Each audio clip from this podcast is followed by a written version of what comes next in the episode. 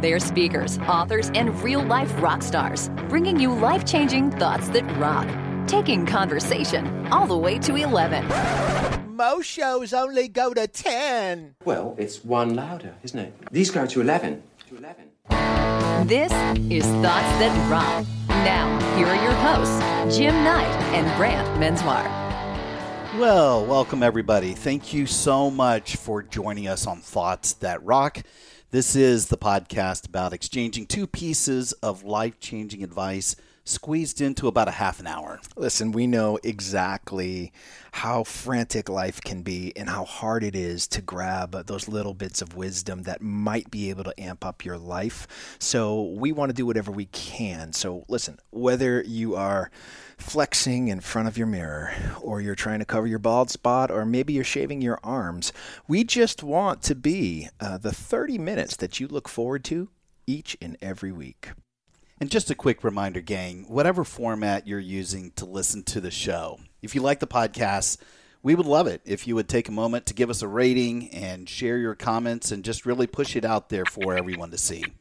Whatever we can do to put you in the mood to do that, you just let us know and we're going to do everything in our power to make that happen because Uh-oh. you know what it means when you hear this music. Yeah, I know what time it is. You know what time it is? I do. It's business time. Our guest today is our good friend, fellow speaker, and road warrior, some people might call him a change evangelist or the pager wearing millennial. It is none other than the founder and CEO of iSocialFanz, Mr. Brian Fanzo. Brian, welcome to Thoughts That Rock. What's up, guys? Thanks for having me. Excited to be here. Yeah, yeah. Man, I got to tell you, Brian's one of my most favorite people here. Just following him. If you don't follow him on social media, you should. He is uh, one of the most prolific documentarians of what he does on a daily basis. that it's hard to not get wrapped up in his life, and uh, uh, he is a busy, busy man. Such an interesting background. You know, nine years with the Department of Defense and cybersecurity. He's out now as a, as a full time speaker on the road from conference to conference. Uh, sort of really broke onto the scene uh, maybe a year or two ago with his Press the Damn Button uh, um, talk that just really started to tell people how should you be telling your story right? And and and it resonated so well that it's led to him just sort of taking over the scene in the in the digital marketing space. He is everywhere. His uh, his new talk on digital empathy is really creating a bunch of waves uh, as to how do we you know how do we cultivate this digital empathy? How do we connect innovation with emotion. And uh, the work that you're doing there, he's a prolific podcaster. I mean, he's who we want to be when we grow up. From his FOMO fans with a with a hundred episodes or so to just try this with the amazing Amy Landino, For S.M.A.C. sure. Talk. Gosh, I mean, the guy. I don't know what. Do you sleep? Do you ever sleep, Brian? I'm very, I'm very blessed that I, I, my mom was worried about that my senior year of high school that I didn't sleep very much, and uh, I got diagnosed ADHD at 31, and I kind of realized that was part of it. And so I don't have to sleep too much, but uh, part of it, I love I love content creation. I love the storytelling, and for me, it's about uh, you know reaching the audience where the audience prefers to consume content. So I create a lot of video, create a lot of podcasts, and of course, love being on stage. So uh, I'm blessed to find something that I love to do now, and it, to me, it's it is a little bit, it is a lot of work. And I, I, there's people that tell me when you do something you love, it doesn't feel like work. I, it still feels like work, but it's just work that I enjoy, so I'm okay with that. you know, it's obviously working for you, brother. I mean, Apple just named your Just Try This one of the podcasts to watch. If you if you guys haven't subscribed to to any of his podcasts, you should be doing that right now. Whether it's FOMO fans, Just Try This, S.M.A.C. Talk. Um, I think you said you've got another one you're getting ready to start here soon. Is that oh, right? Oh my gosh! oh, it's true. I got one more. I, I got one in the works. It's uh. I, I, did an interview show on Google Hangouts for almost three years and did 300 plus interviews, but it's been three years since I've done interviews. Uh, all those podcasts are are me or my co-host and I just kind of bantering around. So I'm finally I, I have an assistant, I have a community manager, and I'm gonna be launching. Uh, the the name will be announced soon, but yeah, I'll be launching an interview show very soon. So excited excited to, to take it even more. Why not? Uh, just keep keep riding this ride. I tell you, man, you're making us feel very very lazy. Extremely. we got one show and it's like, oh man, we have to record more. We have to record more episodes. That's fine. That's fine. But we do things a little differently here, Brian. You know, versus the traditional interview style style uh, that you, that you hear on many podcasts. We like to get right to the point of sharing the great pieces of advice of our guests. So, straight up front here, what is your thought that rocks? Thoughts that rock. Number one. All right, so my thought that rocks uh, kind of goes along the lines of that press the damn button, but it's really just um, raise your hand faster than anyone else. Dive right in, and uh, for me, it, that means a lot in my career. When when it first happened, or when I first embarked on it, I'm not sure if I realized the the implementation of it, but I think uh, in a world full of information overload and so many decisions, and the idea that we do try to be perfect, even though uh, we we all know that perfection is a fairy tale. Uh, my thought that rocks is definitely you know raise your hand faster than anyone else and uh, don't be afraid to dive in. Yeah, you know, I think that's such an interesting thought. This idea, I think that we, have a culture that's obsessed with perfection, right? And so it, it can sometimes stop us from engaging if we don't think we have the perfect answer. It goes back, you know, many years ago uh, in my first band, we were we were playing a festival over in England um, that. Uh, we played for for many many years over there. Loved it. Loved going over there to play. And one of the sort of the grandfathers of Greenbelt, which is the festival name there, uh, was this guy named Pip Wilson. And Pip worked for the YMCA for many many many years. And um, we were sitting around the fireplace one night after the festival was over, and he started to talk to us about the idea that as a culture, we could be staring at this masterpiece painting on the wall, and if it was hanging just a little bit askew, everybody would be obsessed with going over and trying to fix the paintings without even looking at it. They wouldn't even notice that this could be, you know, a Picasso. This could be just a masterwork, and we are so obsessed that it's hanging crooked that we we miss the beauty and the imperfection. And I think that that that lends itself to what you're talking about is that sometimes people feel like, man, if I don't have the perfect answer, if I'm not going to have this exactly right, maybe I shouldn't raise my hand at all. Mm-hmm.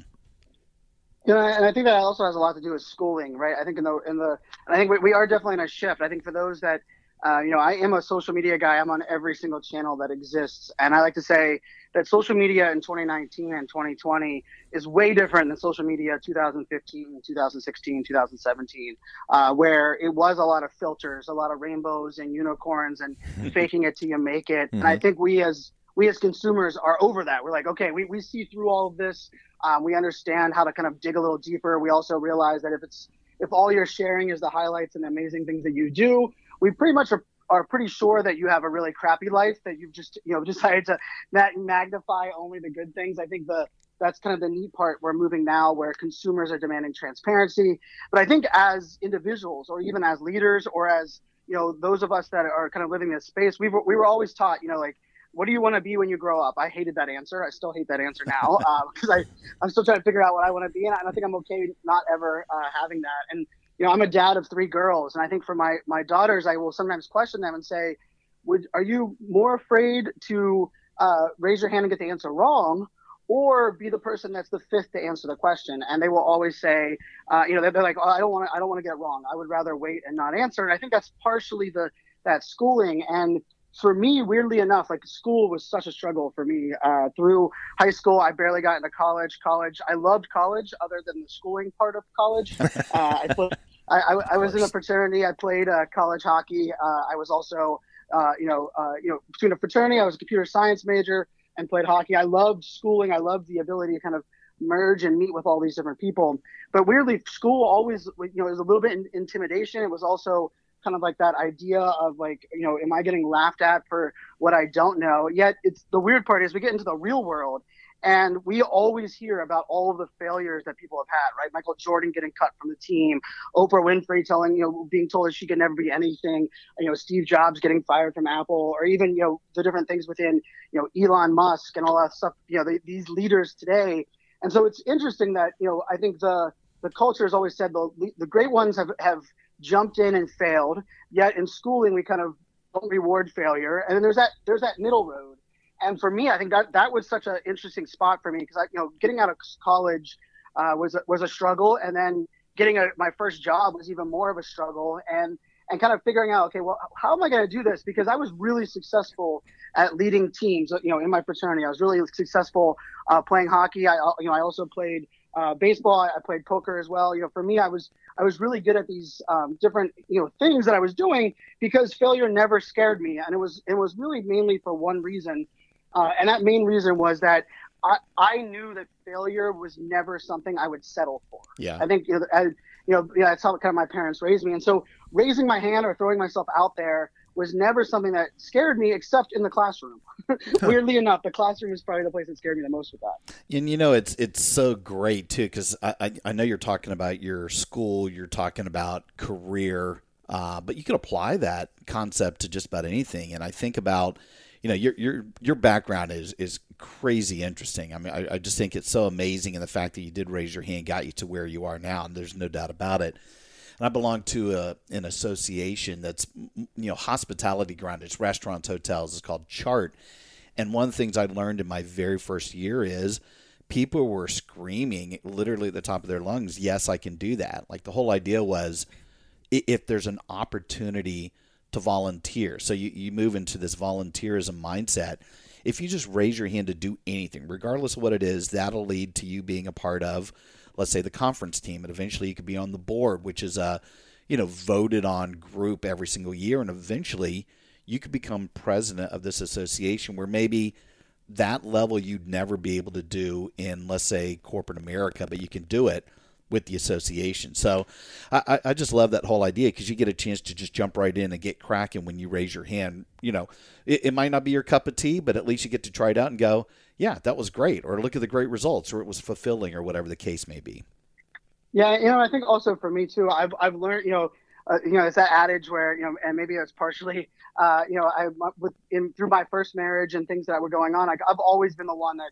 Uh, you know, to be okay with asking for forgiveness, not permission, and yeah. and we and, and we hear that a lot. But you know, for me in my career, I mean, I remember the day. You know, I was uh, I, I, got out of college, couldn't get a job, decided to work for UPS, uh, union UPS driver, wearing the shorts, brown shorts, delivering packages. Uh, and I was, I'm a competitive person. They were doing a Christmas hire, and they told us uh, there's 98 Christmas hires, and the top three performing uh, Christmas hires will be hired on as union. So I'm a competitive person. I ended up being number two of those three. Uh, got that job and was making really good money out of college. Um, and and when I tried to get into the computer field within UPS, they told me, you, you know, you might be one of the smarter guys in this space, but we're union, we're experience driven. you need seven years. We, seven years from now, come back and apply. You know, jump on the truck. And to me, I, I don't play well in that area that says like, you know, hey, you're better, but you have to follow some ridiculous structure. And uh, you know, I ended up being in line at a grocery store. Someone recognized my fraternity letters, um, asked me about what I did, and then we talked about computers. And the funny part is they said, you know, do you know anything about cybersecurity? And I said, no. And they're like, have you heard of the word vulnerability? I said, no. And he's like, have you heard of the term remediation? I was like, no. And he's like, so here's the good news. He's like, the good news is I don't have to unlearn you on anything. so I was like, that's a nice, that's a nice way of putting it. And he was like, the bad, the bad news is this would be a completely, you know, new learning curve. But he's like, I can get you a, a, a security clearance. And I, and I live in Northern Virginia. And if you think about this in 2004, Northern Virginia, really everyone worked for the government or worked for a government contractor. That was pretty much this entire uh, beltway. Thankfully, it's changed a little bit since then. But um, you know, I got a help desk job, and I was working 6 a.m. to 3 a.m. Uh, supporting a, a, software tool for the government. I got my my security clearance, and I could tell right away like it was something that I enjoyed doing. I, I spent a lot of time doing it. But it was nothing I learned in college, nothing that you know jumped out. And yep. and at that moment in the grocery store, I was like, hey, I'm I'm willing to learn. And I watched a lot of videos, was doing a lot of things but um, I, it came, you know, six months into this job, and it was a Friday afternoon, or I think it was actually Thursday afternoon. Ended up being the the day that came in, and the boss that actually saw me at the grocery store uh, came into the help desk. There was about eight of us sitting around like a big cubicle square, and he just simply said, "Hey guys, I have some news for you. Um, one of the guys that runs our training department um, it, uh, has decided to leave uh, abruptly, and we're a little worried about that. So I'm curious, does anyone here would anyone here be willing to go to Korea on Monday? And I was the very first one that threw my hand up. And I, I tell you, when he said that, the only thing I was thinking was free trip. And when I said that, like the person had had quit immediately, I was like, well, I'm gonna throw my name in the hat. Like, with not thinking like, oh, I need to go train a course in a foreign country in three days, and I don't have a passport, and all these other things that go, that go into that. Um, and, he, and he asked, he's like, "Do you have a passport?" I was like, "Nope, but I can get one." And so I got a, a same day passport. I spent six hours in the Washington D.C. you know office to get a same day passport. I jumped on a flight. Uh, there was a 15 hour flight from I went from D.C. to Atlanta, Atlanta to Seoul, Korea. Uh, had to jump on a high speed train two hours south. Uh, and, and had never left the country before at, at, that time. I had been to the Caribbean on cruises and things, but never really left the country. Uh, and the whole way there, I can tell you, I was learning the tool for what I was going to be training the military that we were there. And I remember thinking, and, and the weird part was like, I never thought, why the hell did I do this? I never thought, what the hell did I get myself into? I kept thinking, how am I going to do this better than anyone else that's done it to where I could be doing this kind of work instead of being the help desk guy? Like, I, I really I mean, I didn't. I, I, I remember a couple of the other guys on the team that were much more senior. I was the lowest on the totem pole. They were like, Brian, like, what were you thinking? Like, you realize like that course hasn't been successful. And I was like, well, I wasn't really thinking. And my my like experience in life is that if I say I'm gonna do something and I commit to it, I do it. Like I I won't say I'm perfect. I won't say I always win or I'm you know. And I kind of knew that deep down. And you know, I remember every night I would I would go in the class. I was teaching active duty military members how to use this cybersecurity tool, and I would get out of class. I would run and get some really good local food, run it back to my little uh, hotel room that I had, and I would study the curriculum to teach these guys the next day. Yeah. And it, it was intense, four and a half days. But on that last day, I remember this like not only a feeling of accomplishment, but I had a couple guys come up and give me a hug. I had one of the um, one of the senior members there uh, for working for the Department of Information Security uh, had come into the class on the last day, and I asked him, I was like, you know, what happened? He's like, everyone here has never met anyone like you in the training department. I was like, well, I'm not a trainer, and they're like, what are you? And I was like, well, I'm a guy that likes to translate complex tech stuff into easy executable stuff. And he just like looks at me and he's like, I'm not sure that's a job. And I was like, well, I don't, I'm not sure it's a job either, but it's why the people liked me here, you know, and I kind of wrap a bow on what that happened for me was I, I on the flight home, I landed um, in Atlanta. I had one of those international Blackberries and I remember turning my Blackberry on and sure enough, an email had been uh, sent to my boss from the, the head of the, the team that we were working on and said, Brian was the best trainer we've ever had. We've That's never awesome. had anybody that was that passionate, was that into it. Um, and if you want to um, add more classes or add more courses to the upcoming contract. As long as Brian's executing on them, we're in. And it was, I mean, I, I mean, I, I remember reading that. I remember my boss saying like, "Hey, I'll talk to you when you get in the office." And sure enough, you know, I got I got promoted four levels above the help desk. Uh, you know, and and not only that, but I, all of a sudden I kind of made a name for that piece of it. And you know, within you know, in the next year after that, I grew a team. We ended up tripling the contract the following year, and I ended up making that team into a 34 person uh, training team, executing four courses a week every single week around the world. And uh, I like to say it, none of that happens. None of that experience, none of that happens if I didn't raise my hand first. Yeah, and to the extent that I, I know looking at your background, taking several trips, you know, doing stuff with the military over in Iraq, Afghanistan, literally reporting updates up to the Joint Chiefs of Staff. Uh, you know, it, I, I just I find that amazing, and and I'm sitting here looking at Brant right now and thinking this guy's like 70 years old. He claims to be, you know, the millennial keynote speaker. You know, look, look at your long, sad life that you've led. It's honestly, it's amazing, and it's um, you, you can't see this right now, Brian, but it's so ironic because Brant's actually wearing a UPS uniform right now for no reason. He has nothing to do with UPS. He just he you know, he loves the brown. I don't know what it is. Brown look, brown looks good on me, right? and so you know, I like it. I think it's I think it's amazing, but you know, uh, it's funny. So the stuff I think that that scares people mostly when when they do say yes, they do raise their hand and they go, "Yep, yep, I'm in," and then they have to go, "Well, I need to figure out what I just said yes to." You know, I have a I have a friend. Um, Alan Schaefer, who's going to actually be a, a, future guest here on the on the podcast, but um, Alan and his his twin brother uh, started a organization uh, uh, back when the internet was uh, he was told was going to be a fad. Uh, he, him and his brother started this company that had this great idea to say they were in a band and they said we just want to put our tour dates online. That's all we want to do. And at the time, it didn't exist, and ah. and, and, so they end up developing uh, the software. It becomes tourdates.com, and um, he ends up going out and selling this to to uh, this company who acquires them, and his brother uh, he says, "Look, I just sold this. We're, I told them that we're going to be able to put all the tour dates online, and this is how it's going to work." And his brother's like, "Well, we don't we don't actually do that." And he goes, "We do now." and it's this idea that sell it first, figure it out later. Um, and and I think that you've proved that you know what if you have sort of the fortitude and the willingness to to dig in, you know it's it's where the term winging it comes from, right? I mean, all these actors who were sort of thrown into the wings, having to learn lines of of roles that uh, they were just about to step on stage and play. That's exactly what you did. You you sort of took that time while you were over there. Every last second you possibly could, you were learning the curriculum to turn around and teach it to others. Yeah, I think that's you know I think that's an interesting space too because you know for me you know I I you know as much as college was you know for me college was great for like I said everything but the classroom. You know I like to say I went to YouTube University, right? You know I uh, you know th- well so much of what I learned I decided you know hey I can go to YouTube and learn it and today there's online courses for everything under the sun. Yeah. And I often struggled even with the online course model because I would ask people like, well, why are you paying that money? And they're like, well, they, they put all this here. And I was like, well, you realize you can go learn all of that these four websites or on YouTube or on you know listening to podcasts. And I and I and most of the time they would say yeah but I gotta go do all of that. And, and I guess yeah. that's for me as part of this like you know I, I think faking it till you make it is done. It's yeah. now how do you how do you prepare for the fly? Now, and I'll say this hired for since since that day my my and the other cool part about that weird story of me you know my those employees that I was hiring uh, the first 30 of those that worked on my team were all older than I was. So like mm. I was I was the young, you know, I was that millennial, I was that kid.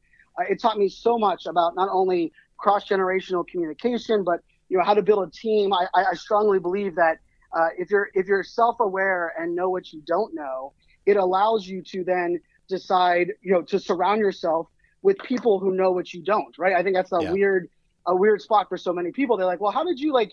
And I was like, man, I didn't know this thing on cybersecurity, but I had someone in my network that knew that, right? Or I didn't know this person that did this. And so I think to me, that was such a um, an element of not, it wasn't really faking it. It was more like, hey, I'm willing to put in the hard work. I'm willing to put in the hours.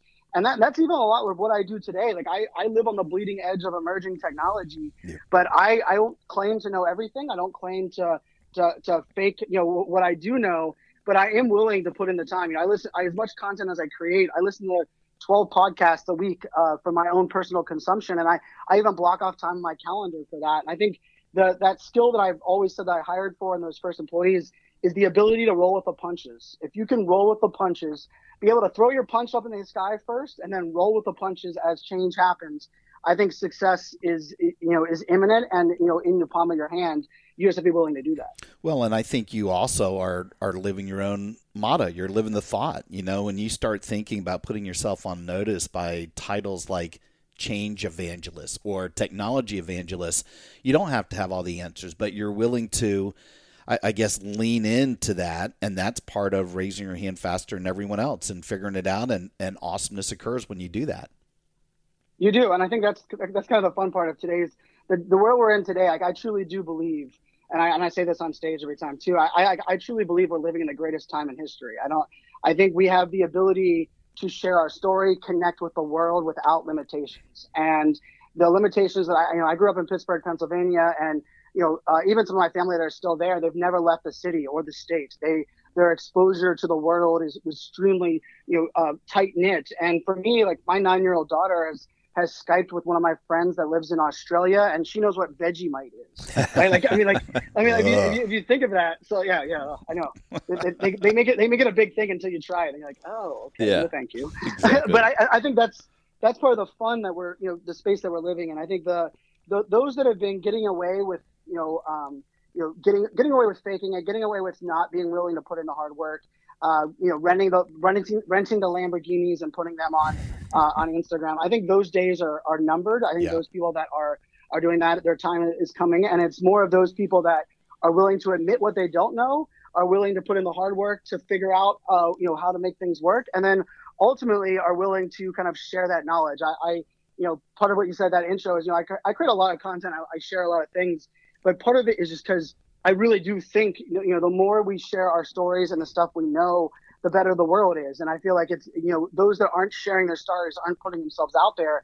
they're doing a disservice to themselves and to others. And and that's just kind of been my mantra through you know from cybersecurity to a data center company to uh, about the last five years running my own business. It's um, the roller coaster has been you know not being not being afraid to throw my hand up there, not being afraid to kind of put myself out there, but also you know admitting when I fail and admitting when I don't know. Those that that follow me on Instagram, they know that for sure. I I have zero problem on saying, "Wow, I tried this and it completely failed," or yeah. "I was thinking about doing this," or "I put, I put this out there and it didn't work." And I think that also you know adds validity to the things that I do share, which you know is probably one of the lessons I've learned along the way. Yeah, and I think it's it's a perfect transition because ultimately, sort of, you're talking of this shift uh, in culture of people being willing to be a little bit more vulnerable and not just putting forth their best life um, as uh, as we sort of see on social media these days.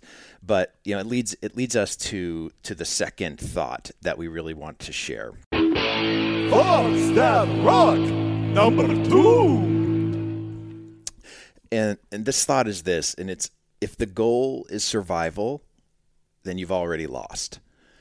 And you know, when when I, I think thinking through what you've just shared of how as a culture we're making this shift to being a little bit more real, um, I, don't know how much more real I can get in, in this example for you. Is that you know my th- those who know me know that my son, my oldest son Theo, when he was uh, 12, uh, was diagnosed with a rare blood cancer.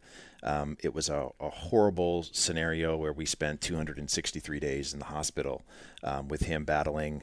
Uh, he, you know, he he pulled through, um, but it's been it's been a fight, right? I mean, he's 21 years old now and he's still fighting, and it's uh, it's this scenario though where people think, you know, you want to be a cancer survivor, but but I, I really people who have been through it um, that is such a limited view and and if they knew what survivorship looked like they would know how bad it sucks. And and it's like, you know, nobody thinks about what life looks like after you survive. And if the only goal is to survive, it is a sad, sad existence. We've got to move beyond survival into into thriving. We need it to be more than what it is. It's not just about you know withstanding the storm if all you're going to do is stand among the wreckage when it's done what's the point i mean you've got to get to this point where you're like uh, you know life is meant to be more than just surviving and and unless you're willing to be vulnerable unless you're willing to have some of that empathy for others and people are willing to share and say hey look I, yeah i am thrilled that i'm in remission. I am thrilled that i've survived cancer but but look at me. My life sucks. Mm-hmm uh, it's it is um, it's not until people get a dose of that reality that we can start to find that empathy in those people who say, you know, uh, yeah, it does suck, but you know what? I'm going to stand with you through this until you're on the other side. And we're going to do whatever we can to make sure that you can thrive in your life and not just be a survivor. That, I love that. Yeah. Make, oh, I love that. And that's, and that's powerful. And I, you know, and being a dad of three, you know, that, you know, not only, uh, I can't imagine that from, from, from that side. And even the, the sense of, you know, uh, you know, encouraging others while also surviving. Cause I know that, you know, it's, it's those around are, are going through that, you know, as much. And I think in the world today, you know, I talk a lot about change as a, you know, like a self-prescribed change evangelist. And I think the rate of change today is unlike we've seen it ever before, right? Yeah. It's everything changes so fast. But I also think, the change today is is the the path to allowing ourselves to change is a much easier road. We're not we don't have to be as set into stone into things they do. And I, I love that you brought that up as far as the goal not being survival because for me, most people ask, how did I get, you know, how did, what happened in the cybersecurity space or how did that all, uh, you get into, you know, marketing and, and, millennial stuff now? And I can tell you, I, I got promoted uh, nine years in and, uh, you know, when I, when I got promoted and, uh, the the the during the you know ceremony before I actually got the actual promotion, uh, my boss at the time was like, Brian, you're set for life. Uh, he said, you know, you are you are set. You are going to work for the government. You're the youngest we've ever seen get this role. You have a, the highest civilian clearance you could get, and it rocked me to my core. Like it really rocked me. And part of the reason was for the last two years, I was I, I, I had it made. I was playing poker part time. Mm-hmm. I had these great employees that traveled around the world for me. I got to handpick which cities I traveled to to you know to shadow their classes. Um, and I think that's when I kind of first I didn't realize it then, but now looking back, I've also realized that like as soon as I believe I get complacent, as soon as I get comfortable, I know that I'm about to get rocked, and I know this is where I'm not at my best. And I ended up, you know, uh, you know, pretty much leaving within the next month. We, we lost one of the bigger contracts, and uh, they asked me what I wanted to do, and I was like, I want to get out of the government. I want to completely change, uh, and I wanted to give up my security clearance against everyone's recommendations. But that's part of it. To your point was I didn't. I knew that I could survive and make really, really good money, and I was already I, I was already making more money than I, you know, I have on my own uh, way back then. And I was, you know, had the clearance, I had the government job. I mean, cybersecurity. It's right now the the career is taking off. I, I left there uh, seven years ago, um, but for me, that's part of it. What it was, and and the other underlying piece of it was, I remember telling myself like, if I want to impact the world, if I want to make a difference, I need to give myself opportunities to have different experiences as well as reach different people. I, I didn't want to be siloed. And I think that also happens in that survival mode where we start living for the day. And I think as we kind of get, get to that end point or that point where we, we've been working towards, the question becomes, okay, well, what do I know? And how big of, you know, how big is my impact? I'm, I call myself, you know, uh, I'm team no niche because I, I, like to talk about a lot of things and I don't really have one of those, uh, a niche but part of that for me is like I know that job security for me is a is a no brainer. I can learn and pick up whatever I want versus someone that is so honed into one thing and just trying to make it you know last as long as they can on that one thing. And so I think that that's a great lesson across the board, and it's been one for me, you know, uh, that I, I I love and I, I embrace, and I think it's uh, it's allows in this world full of change to kind of roll with those punches as, as it kind of linked it uh, before. Yeah, I, I hope that the sort of shift in people getting real and and showing you know what life actually looks like gives people the strength to know they're not alone right? I mean uh, ultimately if you have a job that you are working for the sole purpose of surviving what what uh what existence is that? I mean that to me is like so are you living for for friday night so that you can have two days worth of happiness in your life before you go back to some soul sucking job that that you're surviving? I just you know i i know that for a long time we you know when we, we hear the word survivor, obviously it's because someone has been through something and they've gotten to the other side, and that's that is what it is, right? It's commendable, and it's what we want to uh, to sort of look at and honor in all those all those instances. But it can't stop at being a survivor. I mean, if you want to grow, if you want to have impact, I mean that that you just brought up one of my core values, right? And so I can't have the impact I want if I'm only going to be a survivor. I've got to be somebody who wants to push it forward. I've got to be somebody who wants to walk away knowing that the legacy that I leave or the impact that I've had is transformational. And and being a survivor doesn't mean that you're transformational. It just means that you survived something horrible. And and we want people to say, "You know what? You were meant for more." Yeah. You were meant for more than being a survivor. You were meant for more than living a survivor life. Uh, you've got to get to the other side of that and know that you can move forward. You don't move on, but you can move forward. And in that moving forward, you are going to find that impact and that meaning and that purpose that that we so desperately uh, desire that it allows us to say, "I'm thriving now." I'm thriving. I went through hell. I got to the other side, but I didn't get to the other side and take a seat and go, wow, look at that. I got to this side and went, thank God I, I passed that. But man, I got to keep moving forward because I want to get as far away from this shit as I possibly can because it is not fun. And I, I just, I, I hope that that sort of empathetic nature um, that we're starting to see the the vulnerability that's starting to come through even on social media um, when people are willing to get real that it has a, a, such a positive effect for others to say you're not alone and and you are meant for more than just being a survivor. Yeah because that's how people fall into that victim mentality right? Yeah. and maybe just connecting both your thought and and sort of what Brian was talking about you know you become apathetic and and that's where it starts to set in right and I know if you're if you're trying to avoid this sort of victim mentality and, and just sort of sit back on your laurels or, or like Brian, like you were saying, you know, somebody says you've made it and you just, you sort of sit back and go, look how great I am. You're only awesome until you're not. Right. And somebody's right. going to come along and, and do the same thing you're doing, maybe at a cheaper price across the street or whatever it is. I can point to a date on the calendar when you know businesses start to go out of business because they've sort of sat back and said, "Yeah, we've made it to the promised land," and they're nowhere near that. And it was just it was reminding me in a in a former life I was a licensed facilitator for Stephen Covey, his uh, you know seven habits of highly effective Oh, yes. people, and I remember that that first habit of be proactive, which is a little bit different than probably what you know a lot of people think, but it was about life is is how you choose it to be. You know, it's not dictated to you, and so the whole concept of stimulus and response, right? Like Right. with Brant, you know, I, I can only imagine, you know, sort of the life and, and, and what Theo has gone through. But you had this stimulus that occurred. And a lot of people say, well, when that happens, there are automatic responses. You're going to behave and act differently. And that wasn't the case in your world. You chose not to allow it to happen. And in this sort of computer metaphor, you decide, I'm the programmer. I decide. I choose. My life is not dictated to me. So, you know, I use the simple example of of being cut off in traffic, right? If if we actually, you know,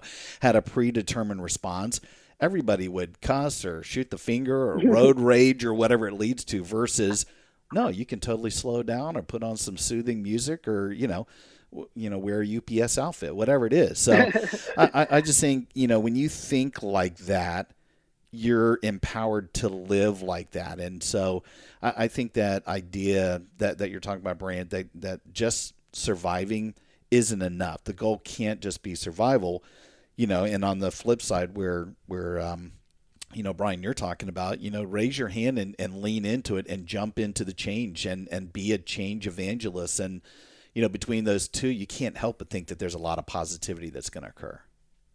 Without question. I think that also, you know, also leads itself into the, uh, you had mentioned like the digital empathy side. And for me, I think this is where we sometimes, you know, not only survival mode, but we, we tend, you know, in the, in this world full of change and this world full of, you know, I like to say fake news and bad news, unfortunately at the moment. Um, we, we, we, we try to figure out how do we cut through the noise? How do we, how do we live in this world or how do we put things out there? And I mentioned earlier, you know, like the Michael, uh, Michael Jordan or the Oprah or the Steve Jobs stories. And in those stories, we found out about their failures after their greatest success, right? We, we didn't live those failures as they were happening. And I think the world we're living in today is about sharing that as you're going through the journey. To your point, it's not just about the surviving and having these dates, but it's allowing other people in. Yeah. And, and I firmly believe, and this is kind of my mission, I think it's, I believe it's my life's work, is this idea that says, you know, I believe to be empathetic for others, we must first allow people to be empathetic for us, hmm. which means putting ourselves out there, being vulnerable, sharing the stories like we just heard, and, and kind of allowing people to realize that you're not alone. I, I think that, you know, ha- the, the idea that we could be better humans if we remove technology and innovation is impossible. Those things are not going to be removed from our lives. It's now about, hey, how do we prioritize these things so that we use technology or social media when it makes the most sense and, and that allows us to reach people, but that we can spend more time connecting with people at a deeper level. And, and I, I like one of my things is, you know, I believe suicide rates should be going down, not up right now. And I think part of the reason is because we're still getting into this culture of transparency and realizing that we're all humans. And and I, I, I really get I take offense to when someone says you know, they blame social media for all of the bad that's being exposed at the moment. And I always ask, I always tell people, you know, I think this kind of falls in that mantra. It's we have two choices. We can blame social media and technology for the things that are wrong, or we can recognize that there's bad people in the world. There's there's there's evil. There's things that we've been doing really bad for a long time. There's also been suffering and things that have been happening um, in in silos, in in small rooms, without people realizing that you know there's more than just themselves suffering. And we can we can change ourselves as people, and then use these technologies and social media to change the world, or we can just continue to blame the things that we don't understand. And I and I like to believe that we're we're moving towards the piece of you know truly understanding how we as humans need to involve we as humans need to share. And i can tell you i mean as much as i, I the stories and my my experience when i mentioned one time on stage when i was 32 years old that i had adhd um, that the impact of that presentation is still probably one of my most powerful ones i've ever given as i ended up reaching about eight or nine people in that one audience that were were ashamed at their diagnosis of, of ADHD and and thought people were making fun of them. And I never realized and I and I wore it as kind of a, a badge of who I was. And I think the more we hear these stories the more we feel people are alone. And the more we move from judging people to realizing that people that that we can understand people without having to agree with them, and then we can help people get beyond survival, right? And I think this is that that exciting spot where those that are going through these horrible things or these tough times, uh, by sharing that story, you not only real, realize uh, allow others to realize you know you're not alone, but you allow us in to kind of help with that process. And I think that's why you know I, I love the times that we're living in, and I and I do believe in this idea that you know the more we embrace digital empathy and realize that it is a healthy balance, uh, the more we're going to make the world a better place. Well, I think it plays right into the the quintessential superhero with great power comes great responsibility, right? And and Amen. We, have been given this great power with social media, and what we choose to do with it um, is totally up to us. And if we can use that for good to help people to express some empathy, uh, some empathy towards others, to know that they're not alone, so that they can get beyond being a, a survivor. And once they get on that other side, we encourage them enough to raise their hand first, so that they're out looking for new ways that they can that live yeah. their lives and grow and experience life. I think it's a it's a win-win all around, all the way around. So listen, brother, we, we want to say thank you so much. We know how busy you are, obviously, uh, of squeezing us in for for a few minutes. How, what's the best way for people to to get in touch with you, to follow you, to make sure that they get the the maximum dose of Brian that they can? Sure. So uh, I appreciate you guys having me on. I, I love the topic. I love uh, the focus of the, of the podcast. You know, this is part of it, right? I love great people doing great things and sharing their stories, and and, and you two, uh, you know, to use the pun, you guys are rock stars, and I appreciate uh, you know having me on. I, I preach you know consistency and being you know in the digital world, it's kind of hard sometimes to be found or discovered. Uh, so the company, uh, my brand is iSocialFanz, the letter I. I'm an Apple fanboy, so it's iPhone, iPad, iSocial Fanz, uh, and it's it's fans with a Z at the end uh, or Z. Uh, my last name's Fanzo, so I kind of played on that. So isocialfanz.com. I can pretty much guarantee every social network that's out there. Um, I have an account I'm probably pretty active on. It's isocialfans. And then I, I launched a new speaker website uh, a couple a couple months ago uh, over at brianfanzo.com. So it's uh, that's full speaking. If you go to isocialfanz.com, you'll find my podcast, my blog, all the media I create. But uh, those are the two places I, I like to tell people. I'm on every channel.